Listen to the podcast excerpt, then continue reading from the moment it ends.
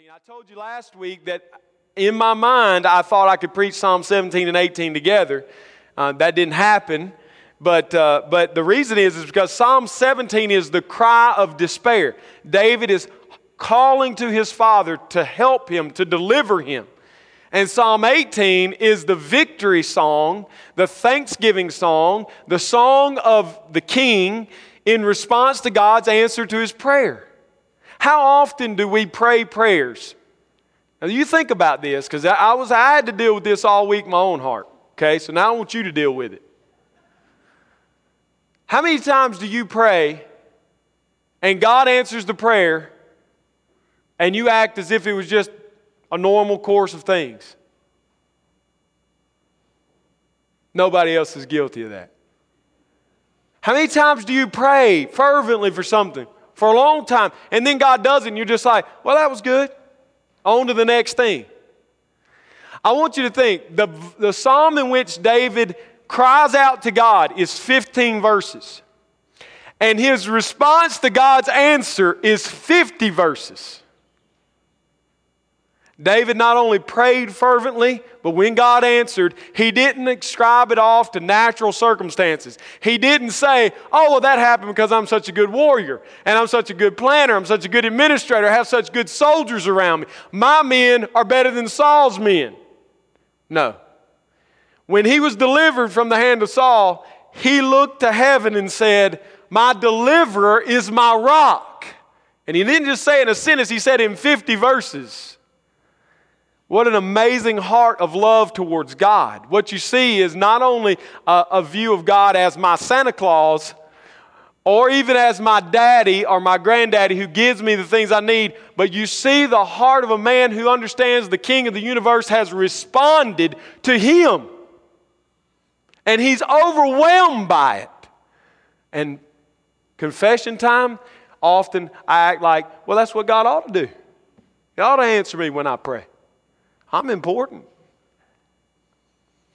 That's second to sinfulness that's inside of us. And David is an example to us of reveling in God's goodness and in His mercy. The title of this psalm, I told you earlier, I'm going to tell you again, you're going to hear it probably again before we're done with this series. I believe the titles, the little words, at least if you have an ESV or New American Standard or New King James, and I'm not sure the King James probably also has it, um, the NIV might also. But I know in the major translations that the, the you see the, uh, the, the prescript to the psalm, that's ins- I believe that to be inspired.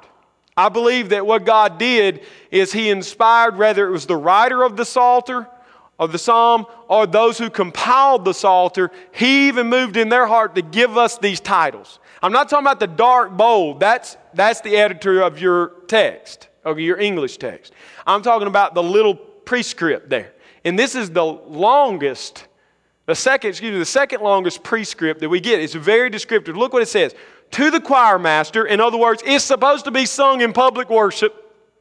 A psalm of David, the servant of the Lord who addressed the words of this song to the Lord on the day when the Lord rescued him from the hand of his enemies and from the hand of Saul. He said, why is that important? Because this psalm doesn't just come to us here. I want you to hold your place in Psalm 50 and turn to 2 Samuel chapter 22. The psalm we're going to look at today is the details of it are given to us in 2 Samuel chapter 22. There's a debate as to whether the psalter was the psalm in the psalter was written first or the chapter in 2 Samuel 22 was written first. I think that's easy to sum up. You know how? Because David wrote the psalm.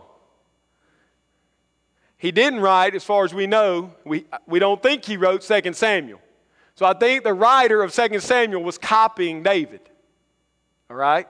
He was just retelling it. At the very least, he was copying the song. Look what he says in Psalm 20, I mean 2 Samuel 22. And David spoke to the Lord the words of this song on the day when the Lord delivered him. You understand why I think the prescripts are inspired. It came right out of this text, didn't it? On the day the Lord delivered him from the hand of all his enemies and from the hand of Saul, he said, It's the same thing, isn't it? And then it goes into this psalm. Not identically. This is a historical text, this is a poetry text. It's not identical, but when you compare the two, it's amazing uh, because it fills in details for us. So I'm not going to, these, both these texts are very long. I'm not going to spend all my time reading these texts to you. I'm going to hopefully preach a sermon that will capture the meaning of them. Psalm 18, I believe, has four main movements and two interludes. Has four main movements, four main groups of verses, four main things that center around this one thing, the deliverance of God for, for David and for his people. And it has two interludes, two historical interludes in there. First of all, the first thing we see is that the Lord is my rock. The Lord is my rock. Verses 1 through 3 say, I love you, O Lord, my strength. The Lord is my rock and my fortress and my deliverer.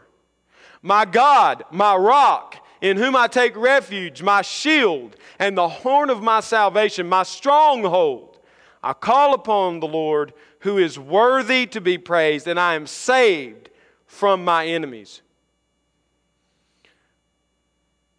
Here we see the love of David flowing over into a right praise of God, who is his rock. That's the overwhelming theme of verse 2. You see it twice repeated. The Lord is my rock, and then again in, in verse 2, he says, The Lord is my rock.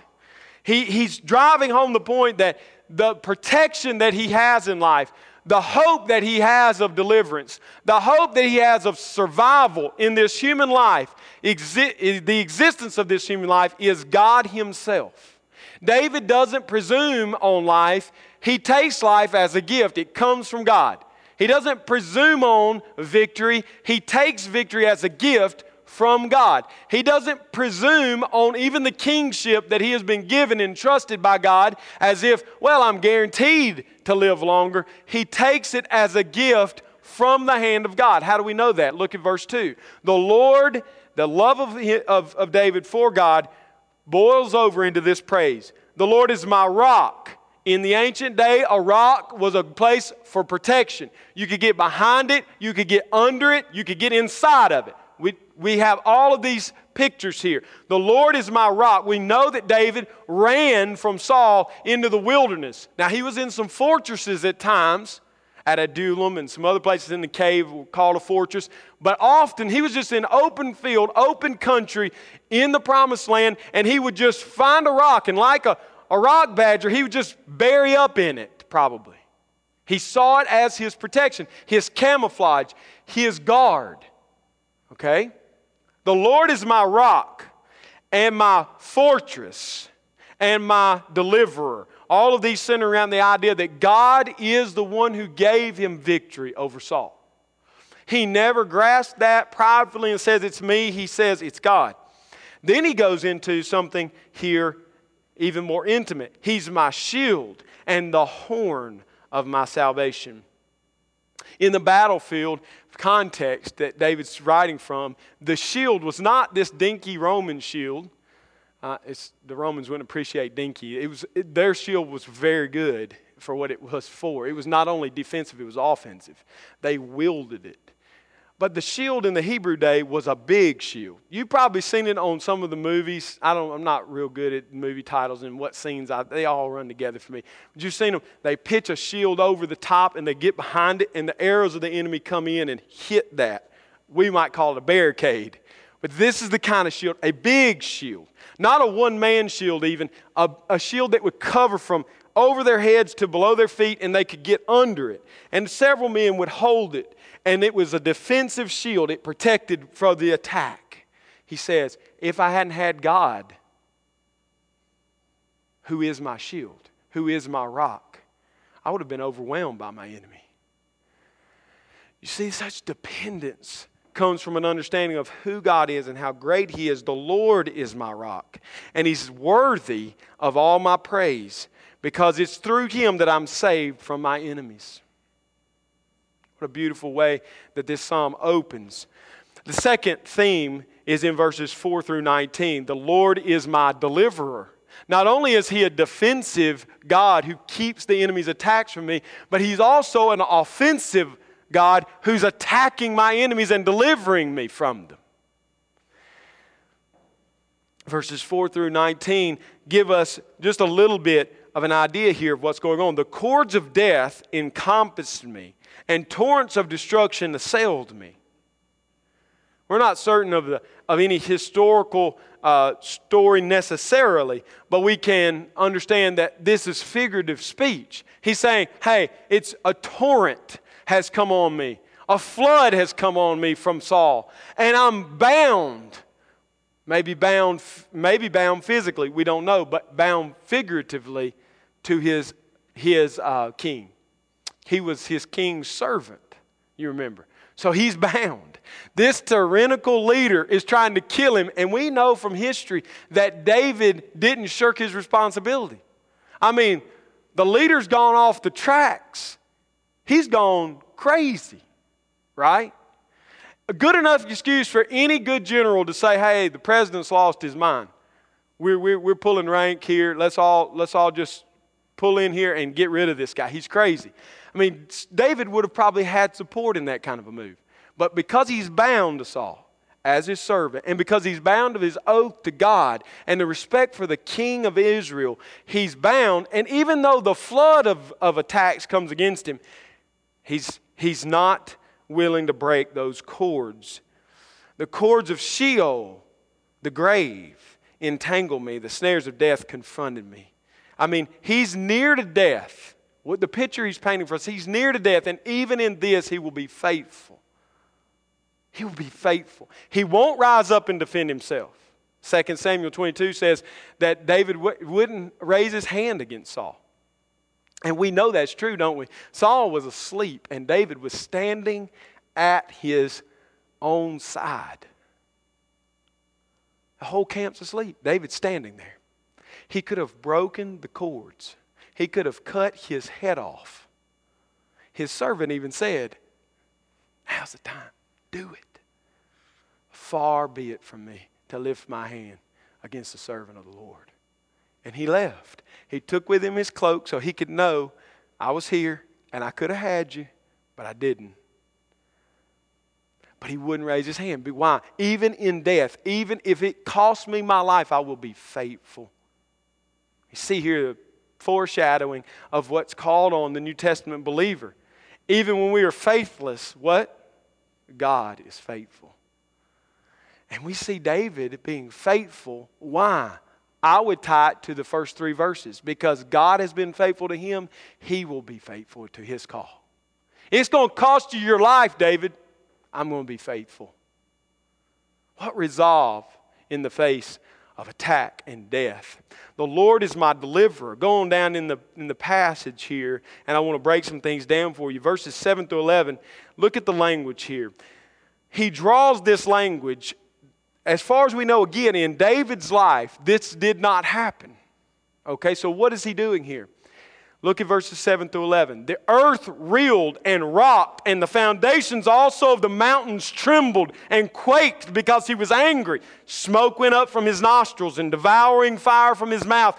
Glowing coals flamed forth from him. He bowed the heavens and came down. Thick darkness was under his feet. He rode on a cherub and flew. He came swiftly on the wings of the wind. He made darkness his covering, his canopy around him. Thick clouds, dark water. What? Oh, David draws on the, the image of Sinai, the historical event that happened in Sinai. When did God rend the heavens? And when did God shake the foundations of the mountain? And when did God arise from his throne and come on the wings of cherubs? When did that happen? When he gave the law to his people, when he made Israel a covenant people, when he formed them as a nation. That's when it happened. David is rooting his deliverance on God's hand to the event in Sinai because he sees that event and says, just as God answered Moses in that day, just as God heard his prayers and came and attended to him, he has heard my prayer and he's come and attended to me. David possessed a historical faith It was not something new, it was old. David rooted it in the past. He looked back at the deliverance of God of his people from Egypt across the Red Sea through the lack of food, the lack of water to the mountain, the foot of the mountain, when God came down and shook the mountain and came down in dark clouds of darkness and came down on the wings of a cherub. This is the language of Exodus. Why is David pulling it into his prayer of deliverance? Because he has a historical faith that points back and says, God is doing this not because of me in this section. He says, it's not because of me, it's because God is faithful to his people. He expected God to deliver him. Why? Not because he was some great guy that deserved deliverance, but because God is faithful. And so, in this section on the deliverance that God brings, he's going back historically. Now he does it again in 12 through 14. Look what he says. Out of the brightness of before him, hailstones and coals of fire broke through his clouds. The Lord also thundered in the heavens, and the Most High uttered his voice, hailstones and coals of fire. And he sent out his arrows and scattered them. He flashed forth lightnings and routed them. He's tying his deliverance again to a historical event. When is this? The conquering of the promised land.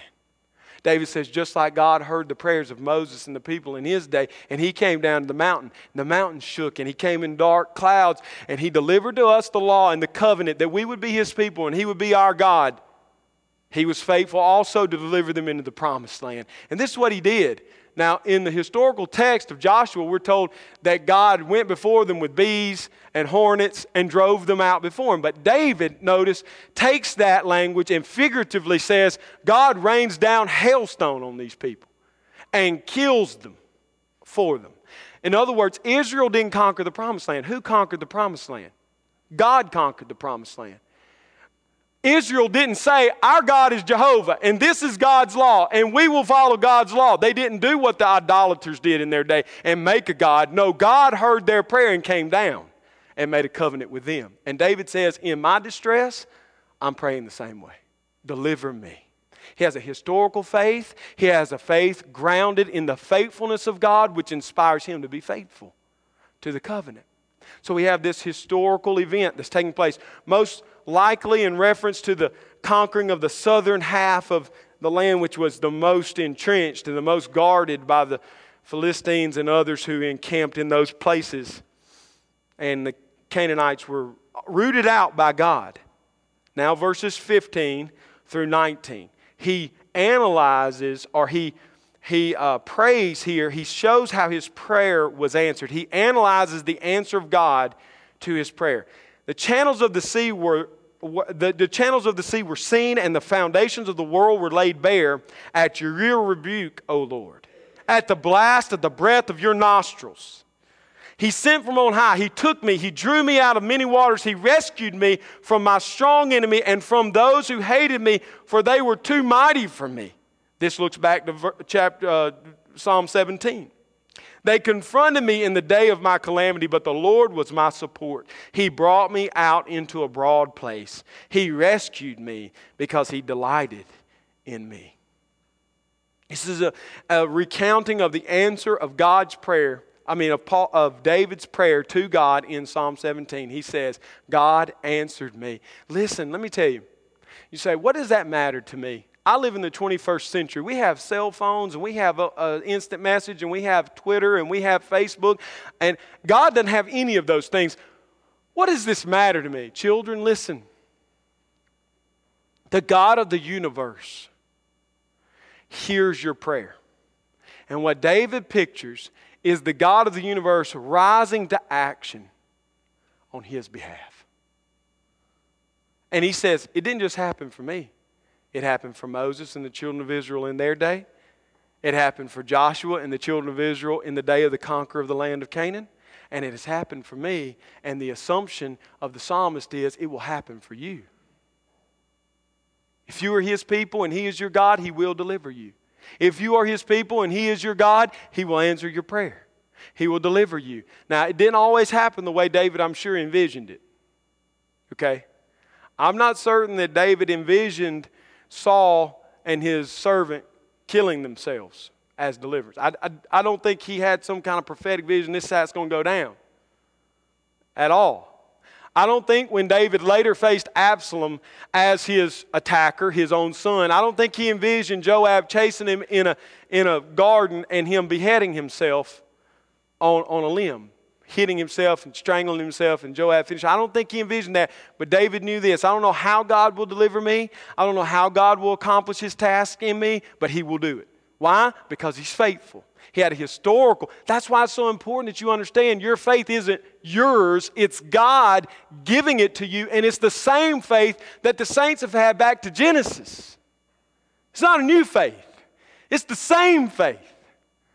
So that you can pray like David and say, God, you delivered the people in, in Moses' day. You delivered the people in Joshua's day. You delivered David in his day. You delivered Peter and Paul and Silas and Timothy. And you worked in your church through the fathers and through the, the reformers and through the great evangelists of the 1900s. And you will work for me.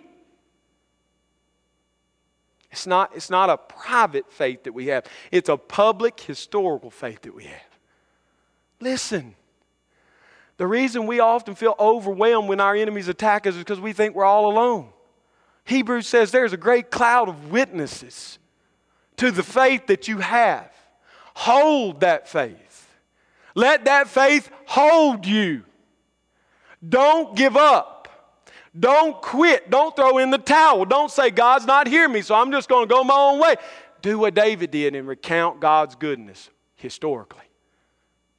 And that's why it's so important, children, that you pick up your Bible and read. You can't know what God has done for His people unless you make yourself familiar with it. It is sad to me, and it's getting worse. It's sad to me. I'm not angry about it, I'm broken about it, of how ignorant our adults' children can be of the faith that we say we possess. Children, don't be like that. You have a whole life in front of you. There's reading plans, there's your mom and your dad, there's Sunday school classes. Avail yourself of the Bible and read it and ingest it and learn it now. Not when you're 30, not when you're 40, not when you're 50, not when your dad dies, not when your mom gets Alzheimer's, not when your marriage falls apart, not when your child dies dramatically and suddenly. Don't start reading it then. Read it now. Why? Because then your enemy's on you. And you're not behind the shield. You're standing out in the battlefield by yourself getting hit with the attacks of the enemy. Get behind it before your life falls apart.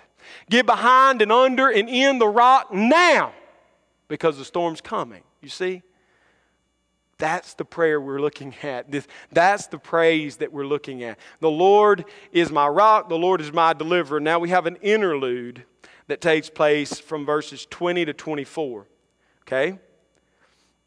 And it's a historical interlude. This, this I believe, uh, is not symbolic in any way. This is exactly the way it happened. The Lord dealt with me according to my righteousness. In other words, I claimed Him as my God. He is my God. I'm His, His, and my righteousness is not my righteousness that saves me, but it's the righteousness in obedience to Him that He sees. And according to my cleanness and my, of my hands, He rewarded me. For I have kept the ways of the Lord and have not wickedly departed from my God. That's going to come in Psalm 19, the way He loved God's word, see. For all His rules were before me, and His statutes I did not put away from me. God's decrees were in front of me, and God's statutes were in front of me, and I kept them. I walked in them Again, we see the blessed man being laid out. David saying, I am that blessed man. I have walked in God's ways. I did not put them away from me. I was blameless before him, and I kept myself from my guilt. So the Lord has rewarded me according to my righteousness, according to my clean, cleanness of my hands in his sight. So he recounts this is why did God deliver me? The person hearing this song sung gets to the interlude between the two first stanzas and says, Why, in their mind, why is God doing this? Because I've followed his ways, David says. Because he has saved me and he has called me and he has put me in his family. Now I walk according to his, his decrees and I treasure his statutes. Again, Psalm 19, we're going to see it a whole psalm on how David loved God's word. He says, Look, that is why God looked at me in this immediate moment of time when I'm under attack and delivered me was because I was his. And I showed that I was his as Jesus says, I will, you will show your love for me by obeying my commandments. David showed himself to be belonging to God. How? By obeying his commandments. The third theme here in the passage is it found in 25 through 29. The Lord, the theme is that the Lord rewards righteousness. Now, David gives a very uh, succinct interlude. Why did God deliver David? Because I followed his statutes and I loved his decrees. And then he says, this not only something that happened for me, but it's something that happens for God's people. Verses 25 through 29. The Lord rewards righteousness. With the merciful, you show yourself merciful. With the blameless man, you show yourself blameless. With the purified, you show yourself pure. With the crooked, you make yourself seem torturous. For you save a humble people, but the haughty eyes you bring down. For it is you who light my lamp. The Lord my God lightens my darkness. For by you I can run against a troop and by my God, I can leap over a wall. In other words, the, it's, it's David saying in the Old Testament context exactly what Paul said in the New Testament, exactly what James said in the New Testament. He says, Listen, God's grace is in me. How do I know God's grace is in me? Because of His grace, I work harder than everyone else around me. But hold on a minute before you give me a lot of praise for me working. It's not me that's working, it's the grace of God in me working. It's the same interchange that's happening in this text. What does he say? I'm clean. I'm righteous. I stand before God pure. But hold on a minute. God did that in me. I didn't do that in me. God did that in me. And it's His work in me that causes me to work. It's a beautiful working out of salvation happening here for David. He doesn't just sit back on verbal faith or mental faith and say, Oh, I believe in the, in the God of Israel. Oh, yeah, he was a good God to Moses and Joshua, and so he'll be good to me. I don't have to worry about anything. No, he said God was faithful to Moses, and he called him to be faithful. God was faithful to Joshua, and he called him to be faithful. And God has been faithful to me, and he calls me to be faithful. And my faithfulness will come because he's been faithful to me and because his grace works in me. And so, through the power of his grace, I run against a whole troop and I jump over a, a wall or a barricade. You see that? It's not that David's prideful in himself. He's saying, Look, God has worked in my life. God has made me this way, and it's caused me to work, and it's not just me working, it's the grace of God working in me. So we see in this the theme that God rewards righteousness, He watches over those who are His. Now, in this next interlude, this is our second interlude here, because I think we again want the He wants to keep the thing historical. He keeps grounding it back in what God did on his behalf and how he played this out. Verses 30 through, uh, through 45 are an interlude of history. What we see in the first stanza and second stanza is symbolic and poetic language to tell what God is doing. The interlude between two and three is to say this is why God did what He did. Then interlude, I mean, uh, theme three or stanza three is, hey, God looks at the righteous and he loves them or he delivers them. Okay? And then four is the interlude to say, this is how he did it. it. In other words, he's tying in symbolic. Don't ever, don't ever do this. When you're reading a psalm or when you're reading any text scripture, don't say, well, this sounds like symbolic language, so it doesn't matter. No. In the symbolism is a root to history. Symbolism is not just poetic language, there's purpose for it. It says it in a greater and grander way what God did for him. He's not just talking to talk, he's picturing for us what we can't picture, how great a work this really was. But it's rooted in history. Look at verse, again, verse 30. This God, his way is perfect or his way is blameless. You can't make a charge against this God. The word of the Lord proves true. He is a shield for all those who take refuge in him. For who is God but the Lord? And who is a rock except our God? The God who equipped me with strength and made my way blameless. He made my feet like the feet of a deer, and He set me secure on the heights. He trains my hand for war so that my arms can bend a bow for bronze. In other words, He started training David early in life. David sees his whole life as training ground for his kingship as a warrior against Saul and against his other enemies. God trained me, He prepared me. You have given me a shield of your salvation. He was called God's people, and so he found that call to be a source of deliverance and salvation. And your right hand supported me, and your gentleness made me great. You gave a wide place for my steps under me, and my feet did not slip. I pursued my enemies and overtook them, and did not turn back till they were consumed. I thrust them through so that they were not able to rise. They fell under my feet. It's action in the scriptures. It's, an, it's the great action text, huh? This is David overcoming his enemies, physically killing them, trampling them under his feet, running them through with swords. For you equip me with strength for the battle. You made those who rise against me sink under my feet. You made my enemies turn their backs to me, or you gave my, me my enemies' necks. In other words, God gave me the stealth. God gave me the ability to run against a troop, to jump over a wall, to thrust people through with swords, to kill them in surprise attacks. God gave me this upper hand, and those who hated me, I destroyed. So we have this uh, historical account of what's happening, how David conquered Saul and his other enemies. They cried for help, but there was no one to save them. They cried to the Lord, but he did not answer them. God doesn't hear the wicked.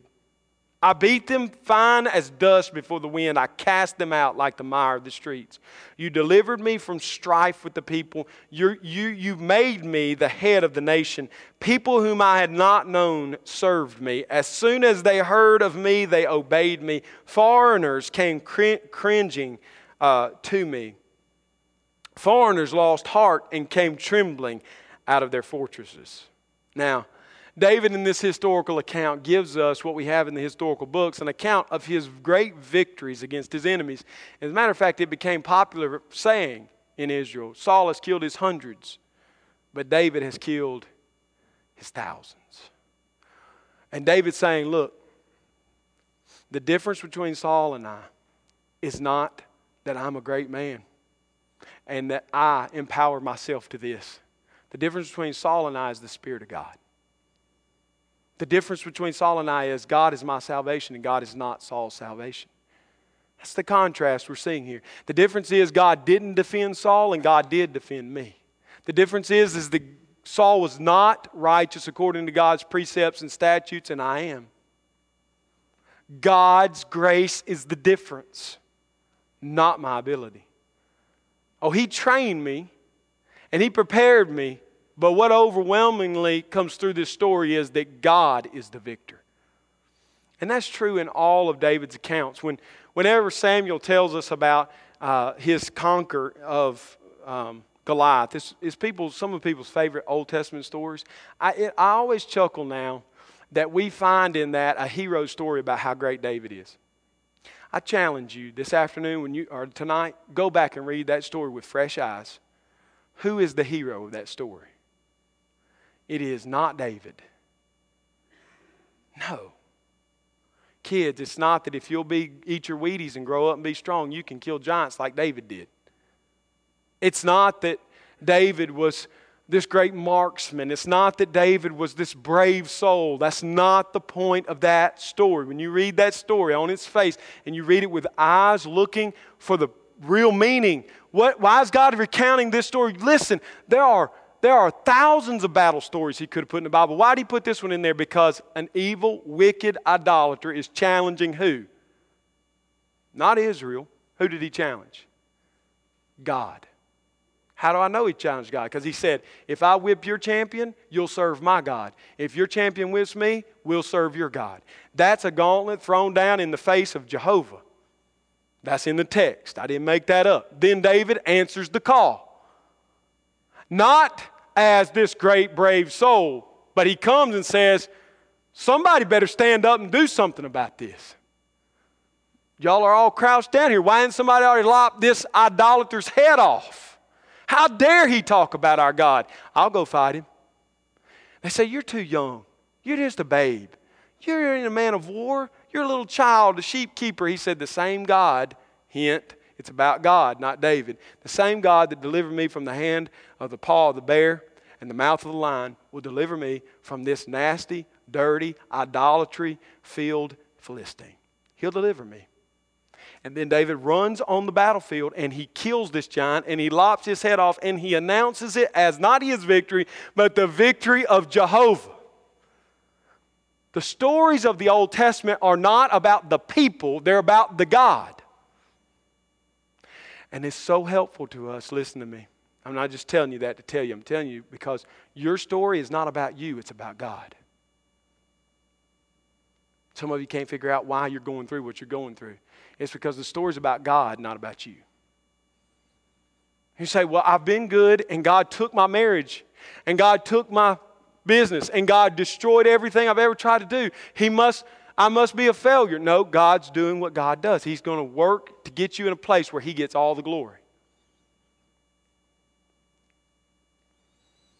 And so He will strip away everything in this world so that we have nothing but Christ and we cling to Christ not in begrudging faith, but in happy faith as Christ is enough. So He's glorified and not us. So that we don't die and they say, There goes a great man, but they, we die and they say, There goes a great God. He was with him all his days. That's the story of the historical account that David gives us here. God did it, not me. Finally, the Lord is to be praised. The culmination of this great song of praise and thanksgiving is praise. Now, foreigners lost heart and they came trembling to David out of their fortresses. He conquered great armies. But what does he do immediately? The Lord lives. And blessed be my rock, and exalted be the God of my salvation. I won't sing the little kid song, but you remember that kid song, right? And this song's been made into a kid song. The Lord liveth, and blessed be the rock, and let the God of my salvation be exalted. Yeah, you know it. That's right. I said I wouldn't sing, but I did. Sorry.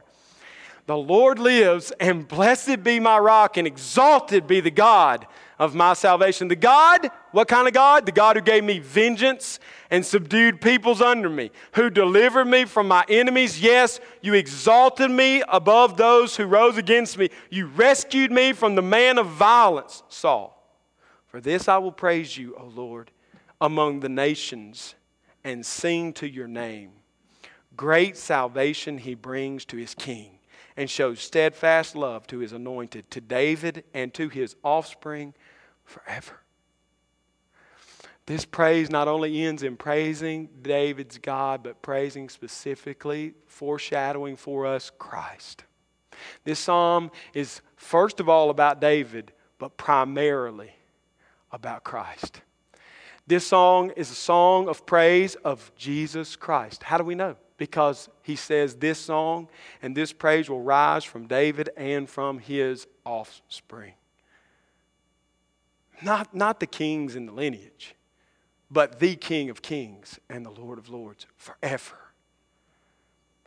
Ultimately, people, God didn't just deliver Moses and Joshua and David, but he delivered you.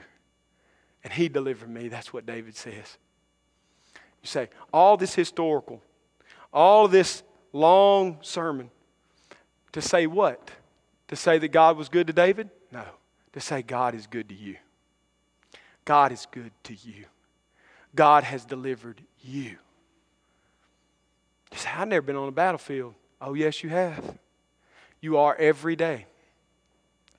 The Apostle Paul takes our text and he does something fabulous with it.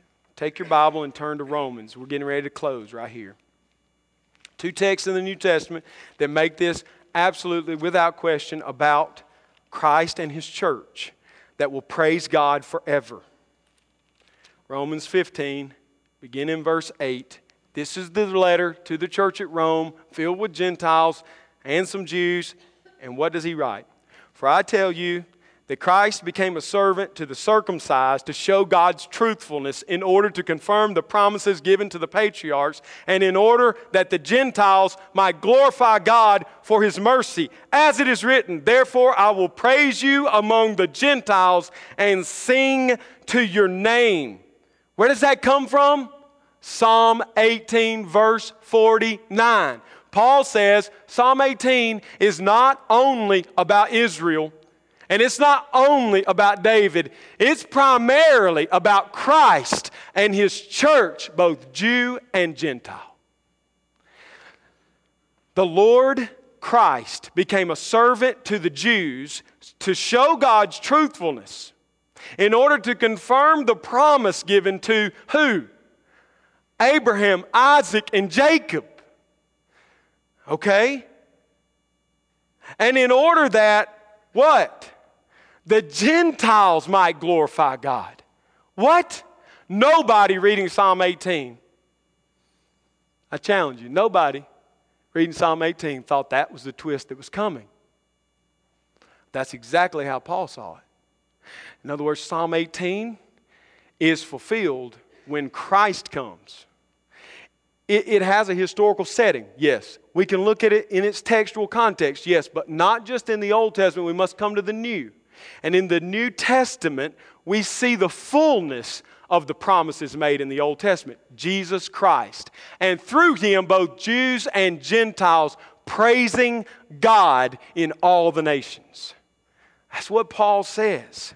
And again, it says, Rejoice, O Gentiles, with his people. That's why the Jews hated Paul. They kept flogging him and stoning him and trying to kill him because he kept talking about these Gentiles. And again, praise the Lord, all you Gentiles, and let all the peoples extol him. And again, Isaiah says, The root of Jesse will come, even he who arises to rule the Gentiles. In him will the Gentiles hope. Here he ends this great uh, understanding of Psalm of Psalms like Psalm 1849 with saying Jesus' rule over the Gentiles will be done not by war, but by faith. They will come into believing in him and he will rule over them peacefully because he, Jesus will be their hope.